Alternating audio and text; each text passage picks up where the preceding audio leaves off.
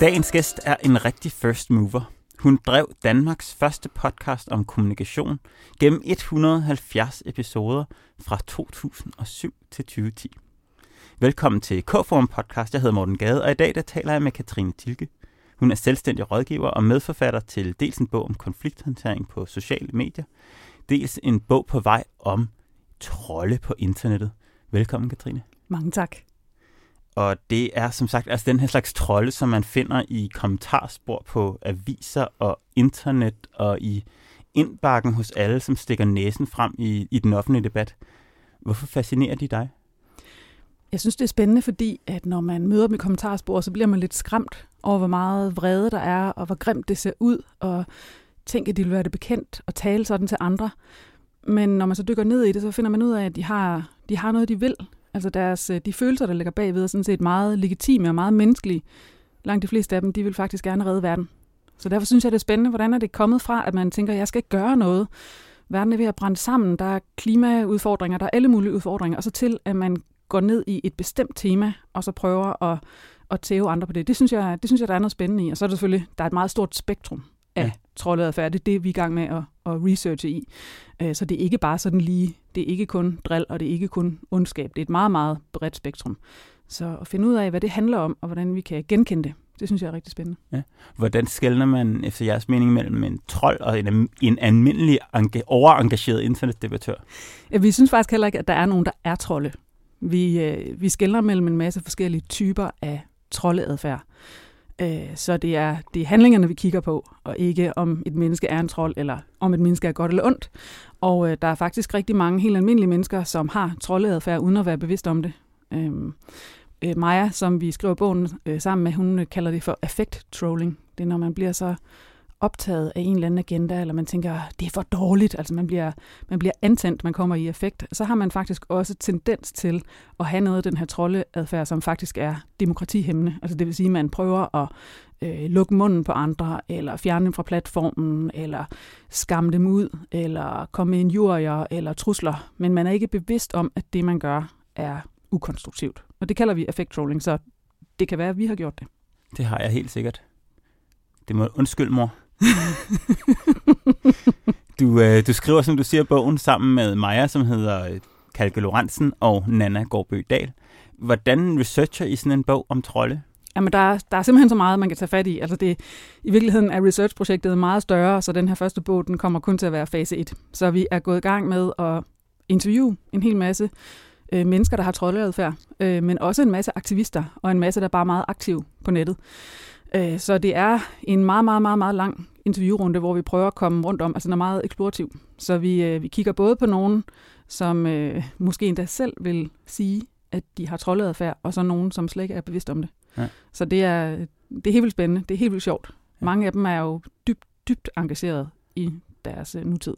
Ja. Og I har været ude at besøge mange af de her trolde, sådan som jeg forstår det? Ja, vi besøger dem, og vi øh, nogle gange så interviewer vi dem på telefon og på skrift, det er, hvad der kan lade sig gøre. Øh, så det er, jeg vil sige, at langt de fleste, der har troldeadfærd, de øh, ønsker at blive hørt, og de er måske ikke blevet hørt nok, så de er faktisk meget interesserede i at blive interviewet. De er meget interesserede i at fortælle hele deres historie. Hvad ligger bag, at, øh, at de er nået hertil? Øh, og de er altså ikke kun, når vi siger troldeadfærd, så tror jeg, man forestiller sig sådan en, en kældermand, der sidder og drikker rigtig meget cola og spiser pizzaer og udtænker onde ranker for, hvordan han kan brænde verden ned. Ja. Men, men troldeadfærd er som sagt multispektret, så det kan også være, at det i virkeligheden er en satiriker, eller det kan være, at det er en debattør, der er ansat på en avis, osv. osv. Så det er ikke bare lige. I virkeligheden så spektret er meget stort, og den, den del, som vi ser som det grove trolling, det er faktisk kun en lille del af det. Der er sådan et stor, en stor gråzone, som i virkeligheden er den, der forurener debatten allermest i Danmark, og det er den, der er sjov at dykke ned i. Hvad med, hvad nu, hvis man egentlig laver sådan lidt, lidt øh, sød trolling, hvis nu man bare gør nar og er satiriker? Hvad betyder det for debatten i Danmark? Ja. Jeg kan huske, at uh, Institut for Menneskerettigheder lavede en optælling på øh, DR og TV2-nyhedernes Facebook-sider en, en tilfældig dag, hvor de nåede frem til, at selv efter at moderatorerne havde været inde, så var en ud af syv kommentarer karakteriseret ligesom hadfulde på ja. den ene eller den anden måde. Ja. Altså, det er jo helt vildt. Hvordan er, er det jeres indtryk, at det er nogle, nogle få, som øh, er øh, ansvarlige for en stor del af det her, eller er, der, er det rigtig mange, som bare finder en anden måde at tale sammen, når de er på internettet? Det er et godt spørgsmål. Det tror jeg ikke, vi har noget evidens for. Men du kan måske godt huske den der helt gamle internetmodel, hvor man siger, at øh, det er 1%, der ja. laver indholdet, og så er det 9%, der liker og deler og støtter op om indholdet, og så er det de sidste 90%, der bare kigger. Og for os, ikke evidensbaseret, ser det ud som om, at det stadig holder stik, men at de der medløbere, de har ja. bare fået enormt meget power, så det kan godt være, at der er en med troldadfærd, der laver det første opslag, men lige pludselig kan de få enormt meget øh, medløb. Og det er det, der betyder noget i dag. Det er det, der faktisk er en trussel mod demokratiet. Det er, at det fylder så meget, at, øh, at vi tror, at det er sandheden, og vi tror, at det er sådan, debatten er. Ja. Hvordan bliver det en trussel mod demokratiet? Jamen, jeg synes, at det er en trussel mod demokratiet, når der er flere og flere debattører, men også almindelige mennesker, der stopper debatten, fordi de føler sig truet, eller fordi de bliver tidet ihjel, eller de bliver, de bliver mobbet ud. Øh, det synes jeg er en trussel. Ja. Øh, man kan sige, når det er... Øh, jeg, tit så, så bliver de her debattører, de får at vide, sådan, at hvis du ikke kan lide lugten i bageriet, så må du bare smutte. Ja. Øh, og det synes jeg egentlig er, at det er et problem i et demokratisk samfund. Altså, det er jo øh, tvang er tvang, hvis du skal kæmpe for at have din frihed, som jeg tror er lidt frit oversat efter, efter Løstrup. Altså hvis du, hvis du skal, det er ligesom med, med MeToo og seksualmoralen, hvis du ikke, hvis du skal kæmpe for at sige nej og for at fjerne de der hænder på din røv, så er det da tvang. Ja. Og sådan ser jeg i virkeligheden også meget den her debat, at hvis du skal øh, kæmpe med næb og klør og have mange forskellige profiler og hele tiden gardere dig mod trusler og dårlig opførsel, så er der en form for tvang i den der ekstreme ytringsfrihedsdebat, der er lige nu, hvor at man må have lov at sige hvad som helst til hvem som helst og svine dem til og bruge alle mulige retoriske tricks for, at din holdning ikke kan komme frem. Ja. Det synes jeg er demokratiemne. Ja. Men det har vel altid været sådan, at hvis man stikker næsen frem i den offentlige debat, så kommer der en reaktion. Og jeg tror også, hvis du går 20 eller 30 eller 40 år tilbage i tiden, at så mange, der har været aktive i den offentlige debat, de har oplevet alle mulige former for konsekvenser. Folk, der ringede til dem sent om natten, øh, skøre breve, øh, chikane og den slags. Helt klart, og det øh, er vi jo også blevet enige om, at det ikke er i orden. Men hvad er så den store forskel i nu? Siden den store forskel, det er, at det er på speed. Det er simpelthen volumen. Det er gange ikke bare 100 eller gange 1000, det er gange 10.000. Hvis du i, i din, den analoge verden øh, skrev mange kronikker og fik nogle, nogle hadebrev, så kunne du melde det til politiet, og det havde ligesom en vis et sådan overskueligt omfang. Ja. Men sådan er det ikke i dag. Det er så, det er så øh, uoverskueligt, at man ikke engang kan have tid til at melde det til politiet. Det vil være sådan en kolossal opgave. Så det er simpelthen det er volumen. Og så er der selvfølgelig også det, at i, tidligere, i de tidligere mediebilleder, der var også noget, hvor at, øh, man kan sige, den måde, man bedriver medier på og presse i dag, det er reguleret. Ja. Hvis du er journalist og skriver en artikel, så skal der to kilder på, inden du går ud og påstår noget. Sådan er det jo ikke på de uredigerede sociale medier. Og det, det gør bare noget. Altså, der er ikke sådan en blandt debattører osv., der er ikke nogen, der har så besluttet sig for, hvad er så, hvad er så normerne nu? Altså, det er normløst og formløst, og det kan, der, det kan føles som om, at det er en enorm demokratisk frihed, men det er også demokratisk undertrykkende. Ja. Ja, jeg tror i hvert fald, en af de også klassiske internetsandheder er jo det her med, at der ikke er noget filter længere. Altså, der er ikke ja. nogen redaktør selvfølgelig, der kigger på, men jeg tror også, det der filter med, at man kan sige nogle utrolig grimme ting, uden at skulle se den i øjnene, man siger noget til, ja. at det gør, at det er nemmere lige at slynge noget ud mellem sidebenet. Helt klart, og jeg synes, en af de, en af de sjoveste ting, som øh, godt nok ikke er fra den nylige interviewrunde, men en interviewrunde, jeg tidligere har været med til at lave, det er, at rigtig mange af de lidt grovere debattører, som øh, sviner alle mulige til, de er simpelthen ikke bevidst om, at andre kan se, hvad de skriver. De tror, at de skriver til et brand eller en person, og det er en samtale mellem de to. Der er ikke den der bevidsthed om, at alle kan kigge med, hvis du har en åben profil. Altså, så der er sådan en, den der sociale kontrol er ikke slået til endnu. Jeg tror, det er faktisk et af våbnene, at øh, hvis jeg ser dig trolde, øh, og jeg synes, det ikke er i orden, ja. så er det faktisk også min pligt som borger at sige til dig, hey Morten, ja. det er sgu ikke i orden det der. Nu må du opføre dig ordentligt. Altså, og den der sociale kontrol er ikke slået igennem ja. på internettet.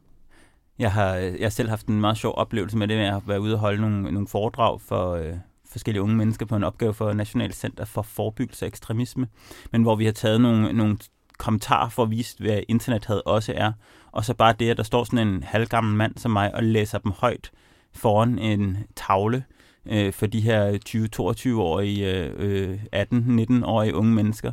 Øh, det, det giver sådan en, en, en sjov reaktion, hvor halvdelen af dem bliver sådan helt småchokeret, og den anden halvdel begynder at fnise som en, som en forsvarsreaktion. Ja, det er absurd. Ja. ja. Noget af det, jeg synes er, er rigtig spændende ved, øh, ved den her øh, debatbog, som I arbejder på, det er øh, den research, der ligger bagved, hvor I er rundt og tale med, øh, med trollene selv. Ja. Eller mennesker med troldeadfærd, har jeg ja. nu lært det, jeg skal sige. øhm, kan du, hvad, hvad har været den mest øh, interessante oplevelse for dig under den research?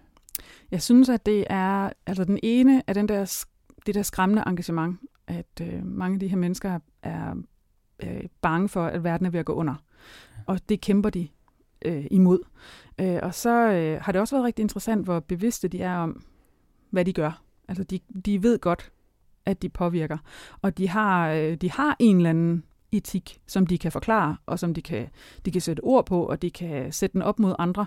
Øh, så de er meget bevidste om, hvad de gør. Men når man så spørger, øh, nu skal jeg interviewe det her andet menneske, som du også kender, og som er din modstander, hvad skal, jeg, hvad skal jeg spørge ham eller hende om? Så går de virkelig sådan, ja, det er også for dårligt, det han eller hun gør. Så bevidstheden, den rækker ikke så langt. Altså de ser måske, de, de har en stor bevidsthed om deres eget indhold, men ikke hvad for en kontekst, de, ja. øh, de indgår i. Og så synes jeg, at det er, øh, vi talte med nogen fra øh, den her øh, tidligere nedlagte gruppe, det her, der hedder Offensimentum. Ja. Og øh, det, var, det var rigtig, rigtig spændende, fordi der var ingen tvivl om, at de savnede, øh, de savnede en form for, for autoritet, og det prøvede de selv at, at, øh, at finde. Ja. Øh, en del af gruppen var selvfølgelig de her øh, grove jokes, som hele tiden, altså de her pranks, øh, verbale og andet, som hele tiden eskalerede. Men noget af det, de også pegede på, det var, at øh, de ville egentlig gerne have, at det var et sted, hvor man kunne få svar på alle mulige spørgsmål. Øh, du ved, lidt ligesom man jo altid har gjort i skolegården, så gik man om bag skuret og, og snakkede om ting, øh, og mm, forsøgte at slå det op forskelligt. Så det, det savnede de rigtig meget. De savnede et sted, hvor man kunne komme, få svar på de spørgsmål. Og en af dem sagde, at øh, jamen, han havde da lidt overvejet, om han ikke skulle lave sådan en YouTube-kanal, hvor at, øh, så kunne folk stille ham spørgsmål, så han, kunne han lige google lidt, og så kunne han give dem svaret. Og det her med, at de, at de her unge mennesker, som ikke er så unge i dag, for de er faktisk voksne, meget voksne, de er oppe i 20'erne, så de er rigtig voksne, de, øh, de ved ikke, altså de har ikke den der fornemmelse af autoritet. Øh, der er ikke et sted, de kan gå hen med deres spørgsmål, og så føler de, at de selv skal finde det. Samtidig med, at de kæmper mod dumhed på internettet. Det er også en af de ting, der siger, der er så mange, der skriver sådan nogle dumme ting. Det kan simpelthen ikke passe. Det må vi, vi må gøre noget ved det. Vi må svare på de der spørgsmål. Men deres svar på det er, jeg googler lidt og laver en YouTube-video. Og det synes jeg var, øh, det var skræmmende. Ja. Altså, at konteksten var så lille. Det synes jeg var en, en uhyggelig indsigt. Ja. Kan du give et øh, konkret eksempel på en af de her trolde, du har, øh, du har talt med? Hvad, hvad, hvad for en, hvordan, det er, hvordan er det at komme hjem til en trold? Du siger, de ikke alle sammen er sådan nogle, øh, sådan nogle internetkrigermænd, der sidder i underbukserne i, i mors kælder. Hvad, hvad er de så for nogle? Jamen, de arbejder på medier, og de arbejder i partier. De øh, er kunstnere og alt muligt. De er, altså, de er relativt veluddannede. Øh, jeg vil helst ikke give et konkret og navngivet eksempel lige nu, men øh, der er ikke en eneste af dem, som jeg har mødt, som øh, jeg ikke også har kunne invitere på en kop kaffe og spise en croissant med eller drikke en øl. Hvordan, øh, hvis, du, hvis vi tager sådan bredt om, om de, dem, der arbejder i partierne eller er frivillige i partierne, nu er det folketingsvalg på vej, hvad er det for nogle teknikker, de bruger? Det er, meget, det er jo primært Twitter, først og fremmest. Og øh, der tror jeg, der er sådan en... Øh, det er meget de retoriske øh, knep, det her med, jamen, kan du dokumentere det? Og hvis man så ikke kan dokumentere den post, man er kommet med, så får man smidt 10 links tilbage i hovedet, at så kan jeg dokumentere det her. Altså de der helt retoriske øh, grundting. Og hvis man er en dygtig retoriker og for eksempel møder en vælger på Twitter og benytter sig af det, så er det klart, så eskalerer det konflikten helt enormt. Ja. Det er slet ikke, øh, der er meget lidt øjenhøjde. Og jeg tror, at, at mange, der arbejder i politik, ser Twitter som Christiansborgs intranet. Og hvis man som borger ligesom rykker derhen, så må man tage de tæv, det nu, øh, man nu kan risikere at få. Og den præmis, synes jeg ikke er særlig fornuftig. Nej. Hvad, hvad kan man gøre ved det? Jamen, der er helt utrolig meget, man kan gøre, øh, og øh, det kommer vi også til at skrive en masse om, og vi, ikke, øh, vi har ikke forhandlet helt færdigt nu, hvad vi, hvad vi hver især mener, men det er klart, at der er noget, som platformene kan gøre. Og det, øh, vi regner ikke med, at de læser vores bog, men måske kan vi sende nogle, nogle forslag videre. Der er også noget, man kan gøre, som som medie i høj grad. Øh, og der er noget, man kan gøre som virksomhed, og der er noget, man kan gøre som politiker, og der er noget, man kan gøre selv. Men, men nummer et, det er jo, at man kan genkende, at det her det foregår. Det er lidt på samme måde, som du sikkert lærer dine børn at kunne genkende reklame. Ja. Øh, du, og I griner også sammen af dårlig reklame. Og sådan tror vi også, vi håber, det bliver sådan med noget af det her troldeadfærd, når vi kan genkende det og beskrive det og sige, det ser sådan her ud, og det har det her formål, så kan vi også som borgere og virksomheder genkende det og sige, okay, nu bliver vi bare trollet. Det er okay. Ja. Men hvis vi vender tilbage til, til valgkampen, der kan jeres bog kan jo ikke nå at være ude til, til den valgkamp, der er her. Så øh, hvad kan jeg øh, gøre som helt almindelige vælger, der ikke er medlem af et politisk parti, og øh, som så mange andre ikke aner, hvad jeg skal stemme på, og i hvert fald ikke er, er allieret med nogen derude. Hvad kan jeg så gøre for at få en, en bedre demokratisk samtale i mit Twitter- og Facebook-feed? Jamen, jeg tror, øh, sådan som du agerer som helt almindelig menneske og kommentator, så vil du som regel tale med nogen, du kender. Øh, og det er faktisk der, de, de bedste samtaler opstår, når der er et fortroligt rum. Men det er klart, hvis du får rodet dig ud i en eller anden debat på Twitter eller på Facebook, hvor du er i tvivl om, der bliver trollet. Så noget af det bedste, du kan gøre, altså det bedste forsvar, det er faktisk et spørgsmål. Og det kommer også fra en anden min bog, øh, der hedder øh, Når tasterne taler. Altså det her med at stille et åbent og opklarende spørgsmål, uden fordom, det kan faktisk afsløre, øh, om du har med en trold eller ej at gøre. Så simpelthen spørge, hvad mener du med det? Øh, jeg, jeg er ikke sikker på, at jeg forstår det. Øh, kan du forklare lidt mere? En trold vil have en meget, øh, altså de meget bevidste trolde, som prøver at afspore debatten, de vil gøre nogle meget bestemte ting. Øh, de vil øh, tvære dig ud, øh, bare gentage deres argumenter, øh, simpelthen bare fortsætte ud af en den samme køre, som de har kørt i hele tiden, hvorimod et, øh, i, i citationstegn rigtig menneske vil indgå i debatten med dig og sige, ja. nu skal du høre, det er simpelthen fordi sådan og sådan og sådan. Så at stille de her opklarende, åbne spørgsmål, det er egentlig som almindelig menneske det bedste forsvar i, øh, i jeres research. Vi vender lidt tilbage til det der med konflikthåndtering, det, det vil jeg gerne snakke mere om, men hvis vi lige vender tilbage til, til de her trolde, der, der er jo meget snak om øh, russiske trolls, øh, og for den til skyld kinesiske trolls. Er det noget, som I er stødt på i jeres research? Øh, nej, vi har heller ikke let efter det. Vil sige, vi kigger meget på en dansk kontekst, og det er klart, at øh, vi er da også bevidste om, at øh, Danmark også bliver påvirket udefra. Øh, det sker. Øh, og øh, Maja, som er en af medforfatterne, det, det er hende, der klart ved, ved mest om det. Men det, som er interessant, det er, at øh, der er meget af den her adfærd, som er ret organiseret. Mm. Øh, den er ikke altid bevidst organiseret. Hvis man spørger en, øh, en politisk kommentator eller en anden aktivist, om deres, om deres øh, agenda er organiseret, så vil de sige nej. Men når de så forklarer, hvad de gør, så er det organiseret. Organiseret, det kan også være, at man bare sidder i en messenger-tråd og aftaler, hvad der skal gøres i morgen. Ja. Øh, det kan også være at have en lukket gruppe, hvor der står opskrifter på, hvordan man kan provokere sine modstandere, så de opfører sig dumt, og derved øh, måske kommer i pressen. Så øh, vi synes, at det er bemærkelsesværdigt, hvor organiseret mange af de her debatter er. Øh, hvor organiseret det kan være, når øh, der er en politiker, der melder noget ud, og man så bliver angrebet fra anden side. Det er, øh, det er meget dygtigt gjort. Kan du give et konkret eksempel på, hvordan det er sådan nogle øh, troll, øh, de arbejder, når de for eksempel skal, skal få en ned med nakken?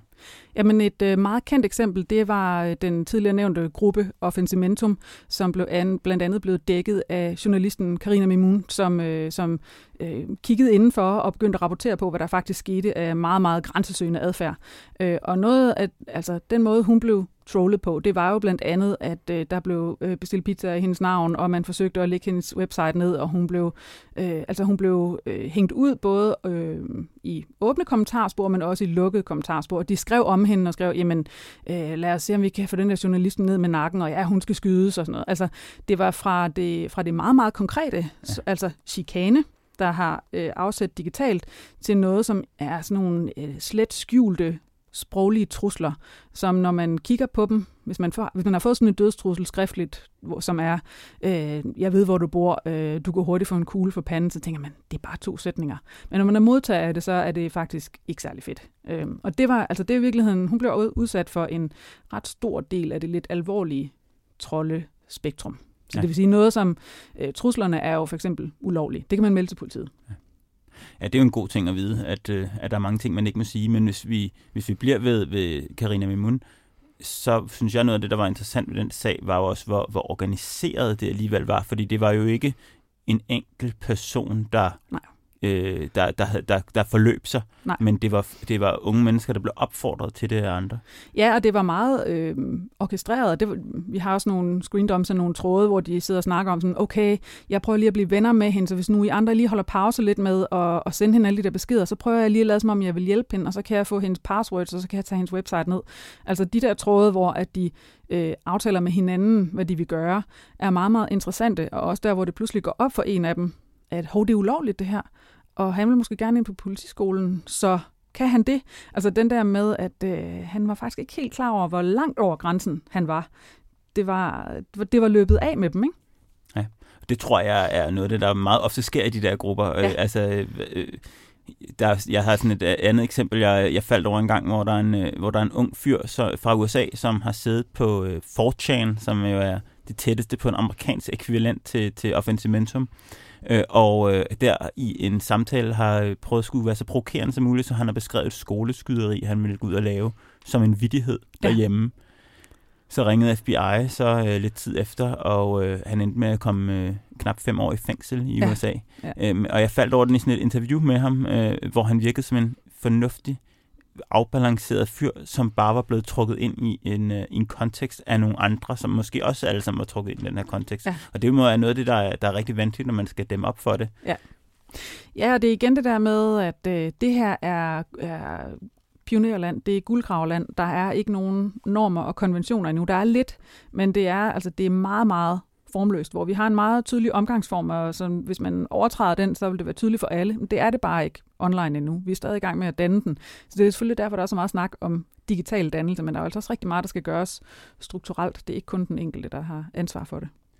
Hvis vi bevæger os lidt over i, hvad virksomheder, organisationer og offentlige myndigheder de kan gøre, hvis man sidder og er kommunikationsperson, hvordan dæmmer man op for den her adfærd, hvis man, hvis man oplever, at man bliver udsat for den i sit feed? Du har jo også, som sagt, skrevet en bog sammen med, sammen med Nana om konflikthåndtering. Ja, og det, når vi snakker med virksomheder, så prøver vi at sige, at øh, vores bog om konflikthåndtering, den kan du bruge, når du er ret sikker på, at du er i dialog med et menneske, der er meget vredt. Altså, det er, det er en, der vil noget. Øh, de suger på jer. Øh, det er en helt anden sag, når man har at gøre med for eksempel et organiseret angreb fra en gruppe, en aktivistgruppe, der er uenig med en, og som prøver at lægge siden ned, og som forsøger at genere alle øh, de fans, der måtte være. Ikke? Ja. Og det er to helt forskellige greb, der skal til. Når det er, når det er konflikt, så er der rigtig meget spørgeteknik, der kan gøre, at man faktisk kan øh, nedtrappe konflikten, og måske endda få forvent folk om til at blive ambassadører. Det er ikke, det er ikke specielt svært, men det er meget øh, kontraintuitivt for rigtig mange organisationer, fordi det kræver, at man at man i virkeligheden ikke kommer med det gode svar, men at man stiller det gode spørgsmål. Og de fleste de er jo trænet til, at øh, hvis man bliver angrebet, så skal man bare give en forklaring og et, øh, altså måske nogle gode forslag, og så er den givet ligesom barberet. Og det fungerer bare ikke rigtig godt online, fordi det er de fleste brugere, de tænker det som en digital samtale, så de forventer også, at det forløber sådan. Så det der med at få det rigtige svar, bum, mast i hovedet, det kan virke enormt konfliktoptrappende. Ja. Så, øh, så vi snakker meget med dem om, at øh, det giver rigtig god mening, også med de her vrede brugere, hvor man faktisk har lidt svært ved at finde ud af, hvorfor de er vrede. Det kan fx være, at de kommer ind og siger, i nogle fucking røvhuller alle sammen det er faktisk værd at prøve at optravle, fordi den der meget tidlige utilfredshed, den har også betydning ja. for omdømmet. Det er ikke kun, når vi kommer helt op på shitstorm-niveau, og det vandrer til de traditionelle medier, og man skal have pressechefen i gang osv. Den der kontinuerlige utilfredshed og muren i krone, den er virkelig, virkelig værd at arbejde med. For eksempel for DSB er det jo der, hvor deres omdømme bliver bygget hver eneste dag. Det er i kundeservicen. Ja. Men er udfordringen ikke, at man grundlæggende skal løse de problemer, der gør folk er utilfredse for at undgå konflikten, altså få togene til at køre til tiden? Jo, for eksempel. Det vil jo være det er meget oplagt, men det er ikke alle organisationer, der lige kan gøre det. Nej, til synligheden ikke. og nogle gange, øh, nogle gange tager det tid. Øh, men det er rigtig interessant.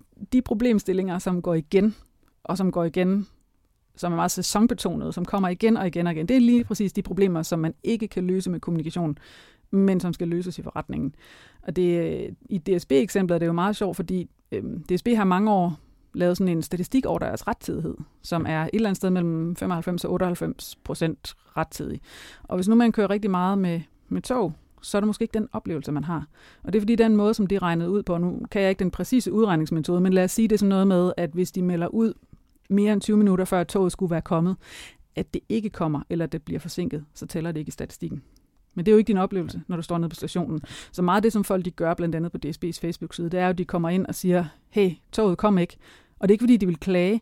De kan bare se den der deres oplevelse versus rettidighedsstatistikken. Det er bare to forskellige verdener. De er simpelthen i tvivl om, DSB er klar over, at deres tog ikke kommer. Ja. Altså, så det, de prøver faktisk, når det handler om konflikthåndtering, så prøver folk faktisk tit at være venlige. De prøver faktisk at redde både brandet og verden. Altså, de, de gør det for at være flinke. Så så længe der er folk, der laver ballade på ens Facebook-side, eller på Twitter, eller på Trustpilot, så er det fordi, de har håb for en. Ja. Man skal først blive bange, når der er stille. Ja, det er jo sådan den klassiske, øh, altså økonomiske, øh, altså forbrugerne har valget mellem voice, altså klage sig, ja. eller exit, ja. altså at smutte over til Præcis. at køre bil i DSB's øh, øh, tilfælde. Ja. Men det er jo også øh, interessant det her med, at de møder med tal og statistik og såkaldte fakta, som tydeligvis er anderledes end de fakta, som for eksempel øh, togpassageren oplever. Øh, fordi det er jo sådan noget, man har set mange forskellige, i mange forskellige situationer. Altså det var atomindustrien, eller øh, hvad det nu ellers kan være af eksempler på, at man har prøvet at møde med en eller anden form for fakta, men ikke er blevet oplevet, at de samme fakta ikke er oplevet. Hvad, hvad, hvad, hvordan løser man den slags konflikter? Jamen, man kan ikke, øh, man kan ikke bare servere folk et stykke fakta og sige, nu er du overbevist. Altså det er jo fuldstændig ligesom på hjemmefronten. Altså der skal lige blødes lidt op først, før man er parat til at tale substans. Ikke? Så hvis du har haft en rigtig øh, røvsyg dag, og du kommer hjem og, og forklarer, og bla bla bla, og så faldt kæden af, og, øh, og det var også pisse irriterende inde i det der studie, hende hun blev ved med at snakke og sådan noget. Og så siger din bedre halvdel, du skulle bare have gjort så bliver du skidesur. Øh, så i stedet for, så skal man stille nogle spørgsmål og forsøge at finde ud af, hvad skete der egentlig, og kan du sige lidt mere, og har du, har du egentlig brug for, at jeg hjælper dig eller er det vigtigt at få afleveret din historie? Så direkte siger man mm. det ikke, men man prøver simpelthen at, at, at åbne historien, ja. i stedet for at komme med fakta. Men det er rigtigt nok, at der er et eller andet interessant i det der emotionelle. Øh, hvis vi går væk fra DSB og kigger på noget som sundhed, for eksempel. Øh, anti-waxers.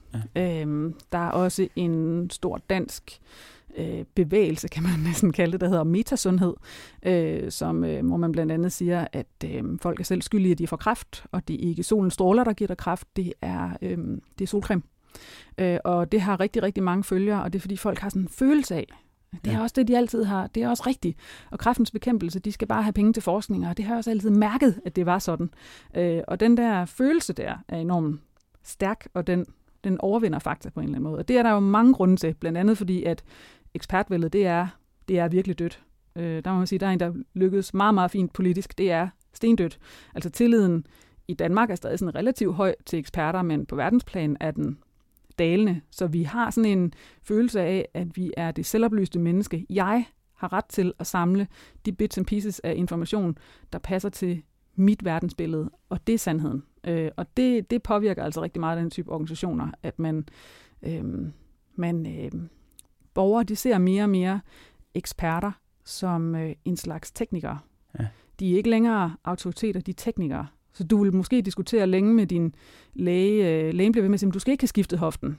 Og du bliver ved med at sige, du skal jo bare, når jeg siger, at jeg skal have sat en ny hofte, så skal du bare gøre det. Altså jeg træffer beslutningen, om jeg skal have lavet en ny hofte. Og det der skift fra, altså hvor viden ikke længere er noget autoritet, men bare noget, en commodity, ja. det er altså et, øh, det er et stort problem. Ja, og også i virkeligheden, fordi hvis vi vender tilbage til, det, du sagde tidligere med, at for eksempel nogle af de her unge i Offensimentum-gruppen, at de savner ja. autoriteter. Ja. Men de, de har, har samtidig til nogle andre autoriteter ned. Ja, de, har, de, de føler, at de står tilbage med sig selv og hinanden. Øh, og det er jo selvfølgelig stærkt det der med, at de så går sammen og prøver at, at redde verden. Øh, men der er også lidt bandementalitet i det. Ja. At det er sådan lidt, du skal ikke... Øh, du skal ikke drille mine bros, så, ja. så kommer vi efter dig. Altså, det er, jo, det er jo det, vi ser i mange af de der grupper, der danner sig, ikke? at de står sammen mod en omverden, som de ikke kan forstå, og som er enormt kompleks. Og det har vi ikke noget svar på, hvordan man lige løser den. Vi kan bare se, at det sker. Tror du også, at det er at det her sådan søgen efter nye autoriteter, som gør, at mange organisationer prøver at tage sådan en mere purpose-orienteret tilgang? Altså at gå ind og prøve at tage en rolle som autoriteter? Ja, det må du spørge dem om. Det vil jeg, det vil jeg næsten tro. Øhm, jeg ved ikke, om det lykkes. Det virker ikke altid så ægte. Nej. Man har fået at vide, at man skal lave det der purpose noget. Ja. Og så man skal også lave nogle penge. Lad os lige vende tilbage til, øh, til konflikthåndteringen, fordi øh, nu beskrev du en løsning over for folk, der havde gode intentioner. Mm. Men øh, vi snakkede også om, at der også kunne være det her troldeangreb. Hvad gør jeg, hvis jeg er en organisation, der øh, er under, under, under angreb af trolde? Det er der et meget langt svar på, så det er lidt kortere svar. Det er, at øh, man skal være meget, øh, man skal lynhurtigt finde ud af, har vi at gøre med et stort orkestreret angreb? Er der mange? Ja. Øh, en ting er, hvis det er en trold, det, det kan man gøre alt muligt ved. Men hvis det er et, et stort orkestreret angreb, så vil jeg øh, udelukke det meget hurtigt. Ja. Altså bande og slette og øh, øh, alt sådan noget? Ja, ja. enten det, eller, øh, eller ignorere det. Altså lade det ligge, og så sørge for at få nogle af de andre kommentarer op. Men det kommer helt an på, om det er et øh, misinformationsangreb, eller om det er sådan lidt mere holdningsbaseret angreb. Hvis nu det er øh, veganere mod Arla, kan sige, mm. de har, veganerne har ret til deres, til deres holdning, hvis de gør det på en ordentlig måde, og ikke øh, sviner nogen til, som har lyst til at drikke mælk og spise ost. Øhm, så det er lidt, altså det har meget at gøre med, hvor alvorligt det er, og om man overtræder grænserne for, hvordan man må være over for andre mennesker. Men mange organisationer har jo også godt af at have en fjende, især hvis fjenden er skænger og unuanceret og tåbelig og noget, man kan grine af. Ja. Så kommer organisationen, organisationen jo selv til at se bedre ud. Ja, men det, der er... Jeg ved ikke, hvad det er for nogle eksempler, du tænker på, men mange af de her trolde er ret dygtige til at formulere sig. Ja, det er selvfølgelig rigtigt. Men jeg tænker på, jeg tænker derfor, hvis du tager til øh, mange steder hen, så øh, er øh, hvad end det er veganere, eller ekstreme venstreorienterede, eller ekstreme højreorienterede, eller hvad vi nu ellers kan finde ekstremister. Mm. De vil altid virke skingre i, i, i en debat imod nogen, som er lidt mere konsensussøgende. Ja, men det handler jo ikke om brandet mod dem, der angriber. Det handler om dem, der kigger på. Dem, ja. som kan blive påvirket af den debat, der ja. foregår. Det er dem, man skal tænke på, når man overvejer, om man vil udelukke dem, eller om man vil gå i clinch med dem, eller om man bare vil ignorere dem. Det ja. synes jeg er lige så vigtigt. Dem, som er ens egentlige målgruppe. Hvordan, hvordan sikrer man dem? Ja. Hvordan sikrer man også, at de ikke bliver øh, påvirket af, af noget, der ikke er sandt? Øh, så det synes jeg egentlig vejer meget, meget, meget tungt. Hvad er det vigtigste at gøre, hvis, øh, hvis jeg er i tvivl om, jeg bliver kontaktet af en trold lige nu? Det er at stille et spørgsmål. Øh, enten stille et spørgsmål og sige, det forstår jeg ikke, kan du ikke lige forklare det med nogle andre ord, eller at lave en opsummering. Altså det er, øh, det er faktisk den Nana Dals allerbedste råd fra vores bog, det er at sige, jamen prøv at genskrive det, som den måske trold har sagt. Altså prøv at forklare, at jeg hører det her som sådan og sådan og sådan. Er det rigtigt forstået? Det kan være noget af det allerbedste, fordi dels får du øh, sat dig ind i, hvad der bliver sagt til dig, øh, og så vil du lynhurtigt se på reaktionen, om det er en, der ved dialogen med dig. Det er den helt store forskel. Ved de dialogen eller ej?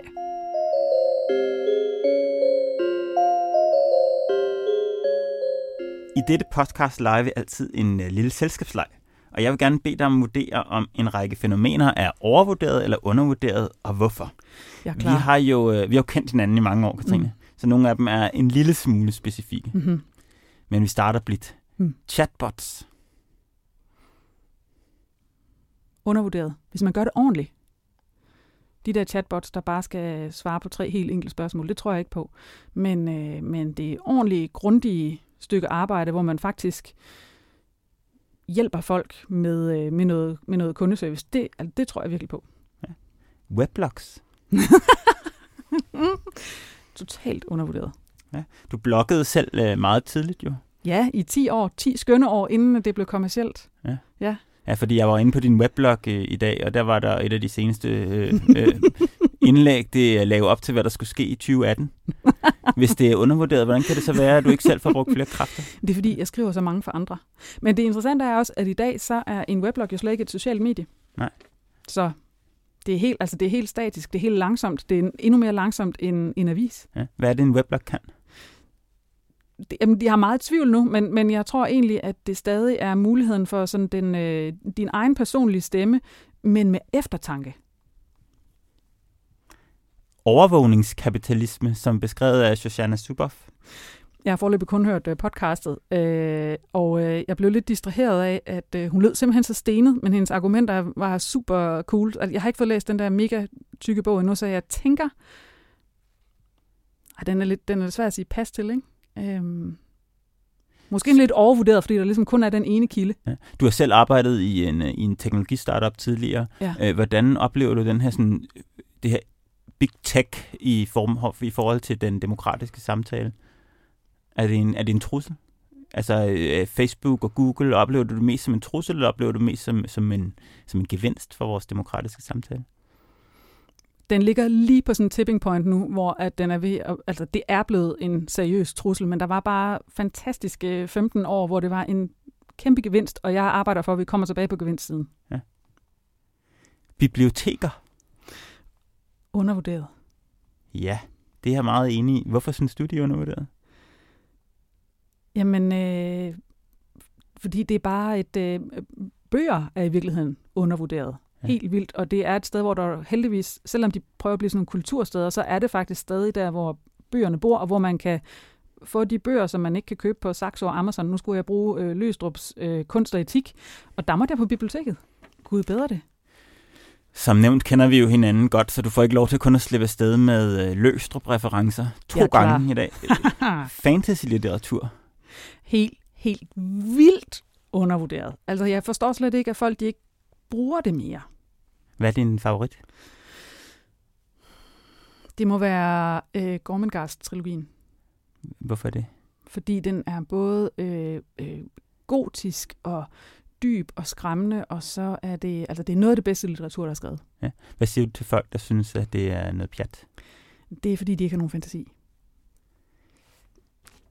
Øh, den københavnske bager eller konditor dessertdragen. Undervurderet eller overvurderet? Jamen, øh, altså, hun kan næsten kun være undervurderet, fordi det er altså stedet. Du er i gang med et projekt, der hedder Ugens Kage. Altså projektet går ud på, at en gang om ugen, så anmelder jeg en øh, kage på, øh, på Instagram, og det skal ligesom være en, en god kage, og jeg må indrømme, at jeg kommer tit forbi dessertdragen. Juno, Øh, undervurderet. Rein van Havn, Overvurderet. Emery's, Overvurderet. Helt vildt. Lavkagehuset, Overvurderet. Ekstremt overvurderet. Winter Spring, Undervurderet. Heart. Overvurderet. Så skal I ikke sige, I ikke får noget med øh, fra det her podcast. Øh, lakridspiber, Undervurderet. skrudugler, Undervurderet. lakridskonfekt, Overvurderet. mørk chokolade. Undervurderet. Du har tidligere haft en øh, hjemmeside, jamen, den er der måske endda stadig, der hedder sliklexikon.org. Ja. Hvorfor har verden brug for et slikleksikon? Den har brug for et sted, hvor man kan tale om slik, uden at tale om e-numre og kalorier. Hvad vil du ønske, at kommunikationsfaget var mere nysgerrig på? Mm, sig selv, tror jeg. Nu er der den her kæmpe debat med hele pressebranchen, hvis jeg må kalde dem det. Journalistbranchen. Øh, og øh, jeg synes, det er lidt øh, ensidigt. Vi får tæv af journalisterne. Og jeg har store forhåbninger til, at øh, Tina Mellergaard, hun kan slå lidt bolledejen for os. Du har både været selvstændig, du har arbejdet på et stort bureau, du har arbejdet i en offentlig myndighed, du har arbejdet i en privat startup. Hvor er det sjovest at være kommunikatør hen? det er simpelthen så sjovt at være selvstændig, fordi man bliver nødt til at være up to date. Man kommer mange flere steder hen, end jeg nogensinde gjorde på bureau, og øh, man er ikke så farlig, som når man kommer som bureau, fordi der er de lidt bange for, at man laver et kæmpe barn på dem. Øh, så det er meget, meget øh, privilegeret at være selvstændig og også undervise. Jeg har aldrig, altså, jeg, jeg har aldrig læst så meget, som jeg gør nu, og mødt så mange forskellige mennesker, så det er mega fedt. Katrine Tilke, tak fordi du vil være med. Og der skal også lyde en stor tak til de gode mennesker, der hjælper med at gøre det her program til virkelighed. Time, Emil, Thor og Julie.